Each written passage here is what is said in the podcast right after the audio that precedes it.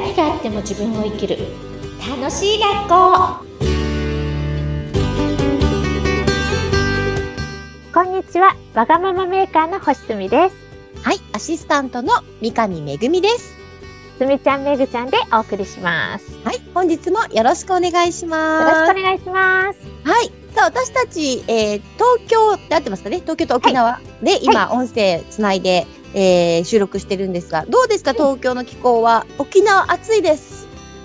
昨日は真夏日でうんと暑くておー。今日も暖かいですねあはい東京も暖かいんですね。もう今日はね、沖縄海行けるんじゃないかなくらいまだ暑いです。はい。暖かいですよね今年ね暑いですね。もうちょっとね、衣替えいつしたらいいのかなってぐらい困っているんですが、はい、さてさて、えー今日は、すみちゃん何をテーマにお届けしていきますか？ゼロから1を作る極意というテーマでやっていきたいと思います。全く伝わってないんですけど、今日どんな感じなのか。ごめんなさいね、もうあぶっちゃけてすいませんね。どういうことですかね？あ全く今、うん、引き出しがない。私自身がね、いつもゼロから1を作る人なんですよ。例えば、はい。もういっぱいありすぎるんですけど、あの、33歳の時に、あの、うん介護の、介護ヘルパーを育成するっていう介護業界にいたんですけど、はい。あの、育成するために私もヘルパーの格好してるんですけどね、道歩いてて、いきなり、あの、このお店貸します、店主安く貸しますみたいな怪しい筆文字のやつを見かけて、ヘルパーの格好のままガラガラって入って、うん。安く貸すっていくらですか？いくらいくらです？あ、じゃあちょっと借りてみようかな、ポンってハンコをして、起業したっていう。お料理屋で起業したんですよね。で、それも、えー企業塾とか全然知らないし、マーケティングの間の字も知らず、その時のノリと直感とノリだけで、パンってハンコをして、全くのゼロというかもうマイナスですね。そこから小料理屋で起業したんですよ。全くのゼロです。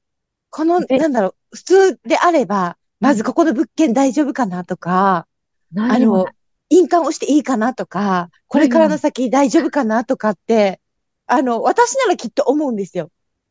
うん。ね。でも、その時のすみちゃんは、その直感で動いたっていうことなんですけど、まあ、これだけじゃないんですよ。もうこれ、ほんの一例で、まあ、人生全部そんはない感じで、今思いついたのがそれだけで、で、えー直感で動くと絶対後々いいことになってるんですね。だから自分の直感を信じてるんですよ。何も疑わない直感に関しては。で、その時もノリで、あれ？あ、そう？ポンみたいな。だけど、めちゃくちゃ苦労します。なんせマーケティングの間の字も知らないので、うんうん。そうですよね。はい。で、あの、一人で全部何もかもそのお店作りからメニュー作りから仕入れ先を研究するだとか、全部準備してやって開店しましたと。開店するまでもすごい大変な思いするわけなんですが、何も知らないから。うん。うんでも、するわけですけど、お客さんが一人も来ない。当たり前なんですよ。もうチラシをね、駅前で大声で、声張り上げて配ろうが、ポスティングしようが、何しようが一人も来ない。ああ、こりゃ大失敗した、やべえな。もうこりゃ土下座だなって思っうんた瞬間に、パッとこのキッチンが目に入ったんですね。小料理屋だからそこにシンクとかがあるじゃないですか。はいはいはい。で、それがパッと目に入った瞬間に、あ、そうだ、私、お客さん待ってるからダメなんだ。こっちから売り歩けばいいんだってひらめいたんですよ。パッで、ひらめいた瞬間に次の日、かっぱ橋走ってお弁当箱ガー買ってきて、うん1日30食お弁当作って、近隣の会社に売り歩いたんですね。お弁当ですって。うんで、それ好評で、うんお弁当500円でワンコインで。はいはいはい。で、あの、原価計算とかもしてないんですよ。算数できないから。で、お釣りがもう計算できないから500円でいいわと思って。はいはい。そうしたらもう大好評で安くていっぱい入ってて、うん原価計算してないからなんですよ。してないからね。利益、利益大丈夫？うん。大丈夫みたいな。でもうんほら、一人でやってるからさ、ほとんど人件費じゃん、かかるの。はいはいはい。だからさ、あの、大丈夫だったんだけど、結果的に。で、あの、そうしたらそのお弁当に夜のチラシ入れといたら、そのお弁当のお客さんが夜来て、結果的に毎晩立ち飲み状態。もう大繁盛店。えー、すごい。で、そういう結果を出してから、マーケティングっていうのに出会って、こうやって本読むと、うん販路を作るって書いてあって、あ、私知らぬ間に販路作ったんだって、経験が先なんですよ。全部。後で繋がるんだ。後でつながるんです。で、苦悩はするんだけど、頭の学びよりも深くて面白いんですよ。確かにストーリー性というか だ、だし、せ、あの、説得力がありますよね。会話してても。あの、この本の中身じゃなくて、うんこの話すことによって、うんストーリーもあって、うんうんあ、わかりやすいですよね、やっぱり。そうなんですよ。販路を作るって書いても、ああ、販路を作るんだ、だけど、うんあ、ああやってお弁当売ることが販路だったんだって後付けでわかるので、だまずやるっていう、まずやるってことですよ。直感で。直感で。はあ、なるほど。まだまだありますよ。例えば。まもっと教えてください。うん。え、例えば、あの、私ほら、もう DV とか受けてたから、うん結婚イコール大地獄。もう結婚絶対嫌だって思ってて、うん。プロポーズされたら相手が嫌いになるっていうのを繰り返してきた。そんな私が、35歳の時に、まあ話したっけ？これ話したかも。あしうん、いえいえ、ないですよ。話してない？うん。35歳の時に道でナンパされたんですよ。品川区の道で。はいは原宿とかじゃないとこが味噌なんですい。けど。だけどね、し品川でね、品川区のサラリーマンとかいっぱいみん住宅街そうそうそうなね、いるとこですよしかも住ね。宅街の住宅街で、うん。雪すごいの日ナンパされて、うん。なんかナンパされた男の人に、ゴリラみたいな男の人に、ゴリラ。なんか、あの、お嫁さんならない？みたいなこと言われて、いいよ急に？うん、急に急に。まあ、会話はありましたけど、うん、うん。なんか、なんだっけ、まあ、いろいろあったんですけど、うんあの、出会ってすぐに、うんお嫁さんならないという時、いいよって返事した。この返事に驚いてうん結婚したんですよ。さ 再婚したということですか？あ、いや、いは初め初めのね。35歳の時に。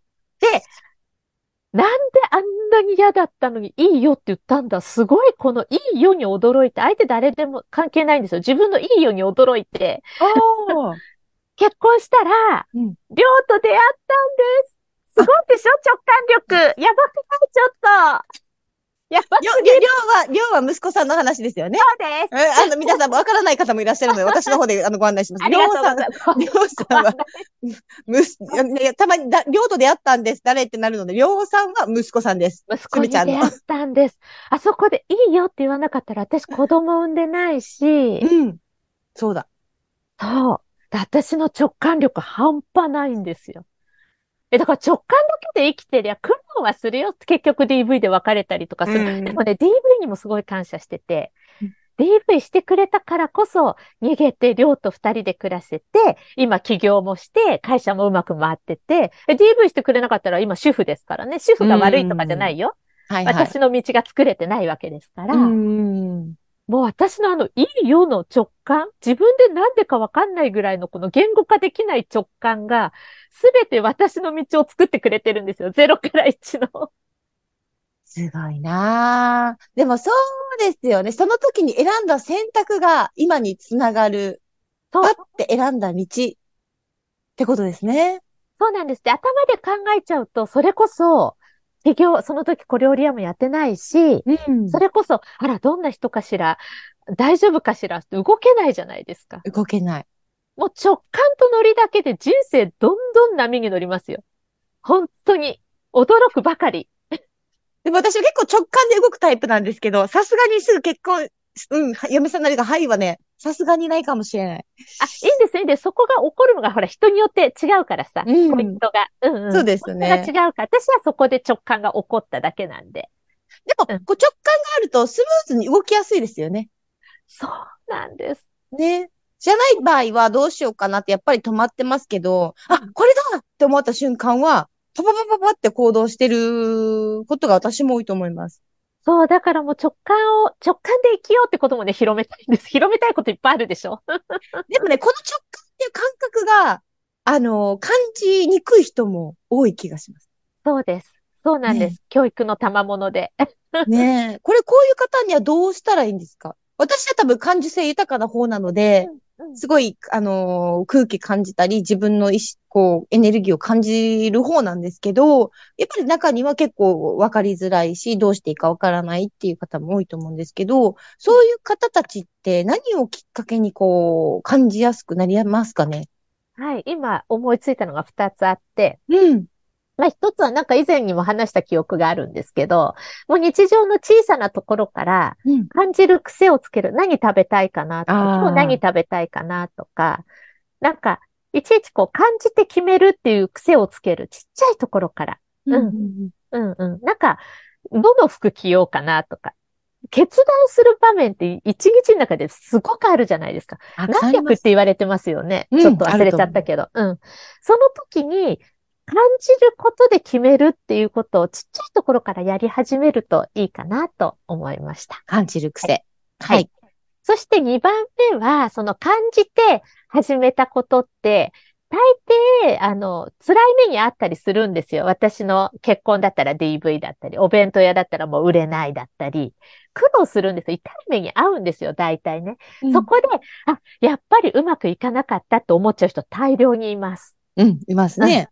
うん、大量にいます。でも、あの、うまくいかないからうまくいくんで、採用が馬って言葉知ってますか？中国のことわざで。え、ちょっとすいません。教えてください。あ、人間万事採用が馬っていう小話があるので、Google で調べていただきたいんですけど、うん、皆さんは。はい、あの、この後ね。うん、あの、えー、っと、まあ、かいつまで話すと、おじいちゃん、お、おじいちゃんの息子が足怪我して、うん、あ、足、馬から落ちて足怪我して、あの、村の人が、あ、息子さん怪我しちゃって、あの、働き手が怪我して大変だねっておじいちゃん言うんだけど、うん、おじいちゃんが、いやー、い、いくも、良くもないし悪くもないよって言って、うん、その後、あの、怪我してたことで、兵隊に連れて行かれなかった？ああ。それで村の人たちが、あ、怪我したから、兵隊に連れて行かなくてよかったねって言ったら、いや、よくもないし。だから全部点で見ないで、先々を見ようみたいな話。ああ、今みんなその点しか見ないで右往左往しちゃってるんですよね。うん。でもそのおじいさんは、もう別にその点は見てなくて、うん、悪いことがあってもいいことがあっても、いや別にどっちでもないよ、みたいな、そういう話なんですけど。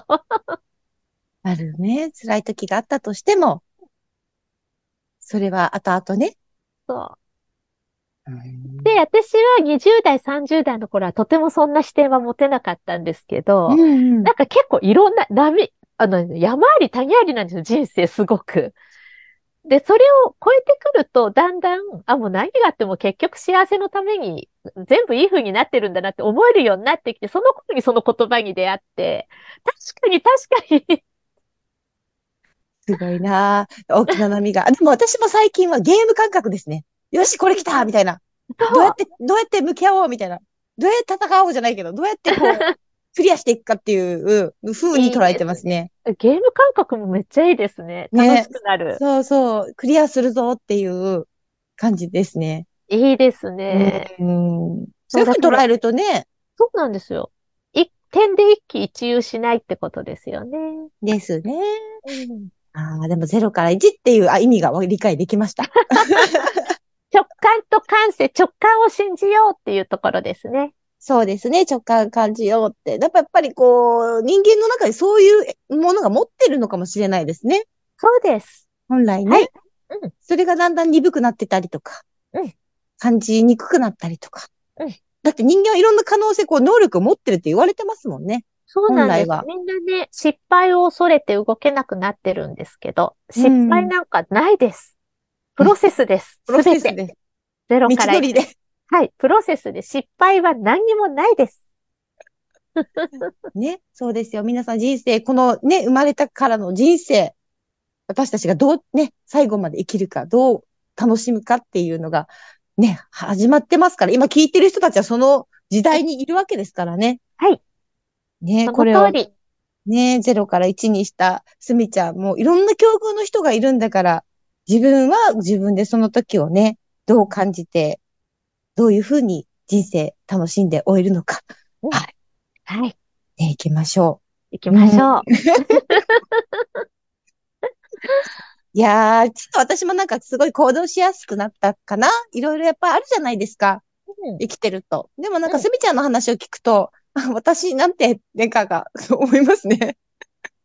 いやー、いやいや、結構直感で動いてるに私から見えますけどね。そう、動いてるんですけど、うんうん、なんか、大きなもの、あ、紙がパパパって動くんですけど、すごい大きなものがあると、えー、例えば、息子、その バッグに息子がいると、ちょっと待ってよ。愛するものが大きすぎると、ちょっと待ってよっていう癖がついてて。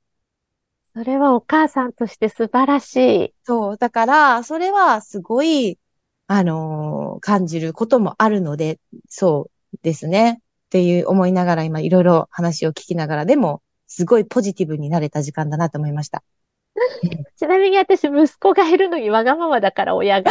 あの、あ、そうだ、マレーシアで仕事しようとかって言って、小学生の時マレーシア連れてっちゃったりとか、超振り回し、振り回し、でも息子さん連れてってるから、それは全然関係ないですよ。あ、全部一緒です。全部一緒で、はい。で、私の背中見てるので、あ、わがままに生きていいんだっていうのを背中を見て育ってるので、彼もすごい自分らしく生きることができてる。素敵です。そうですよ。でも子供の頃は全部連れ回して そう。でも子供が見てますから、ママがやっぱ苦しかったりとか、笑顔じゃなかったりとか、楽しんでなかったら、子供はむす、ね、お母さんを笑わせようってしたりするじゃないですか。そうです。昔の私です。母、笑わしたかった、一生懸命。そう。私もわかる。わかるって、まだ言っちゃった。私もそんな感じで、そそんな感じで、だったので、きっと彼なりに察して、やって、なんかお母さんのハッピーを見たいんだろうなって気づいた時があったんですよ。なので、やっぱりお母さんも生き生きしてるからこそね、息子さんもちょっと話が脱線してしまいましたけども、なので、やっぱり自分を、こう、心の底から自分らしく生きる。何やってもっていうのが、もう皆さんに広まって、生き生き過ごしていただきたいと思います。なので、今回このテーマでお送りします。これからもいろんなテーマで、すみちゃんの実体験、いろんなことが、本当に波の大きなウェーブのようにあった すみちゃんだからこそ、いろんな情報共有ができると思いますので。はい。まあ他にもね、いっぱいいますけどね、大変な波。私なんかちっちゃい波ですけどね。はい。いやいやいやいろんな方がいて、いろんな人生があると思いますが、はい、えー、ね、これをテーマにいろんなこ、これからも回を重ねていきたいと思いますので、えー、ぜひ皆さんも楽しみに待っていただきたいと思います。はい。はい。本日もすみちゃん、ありがとうございました。ありがとうございました。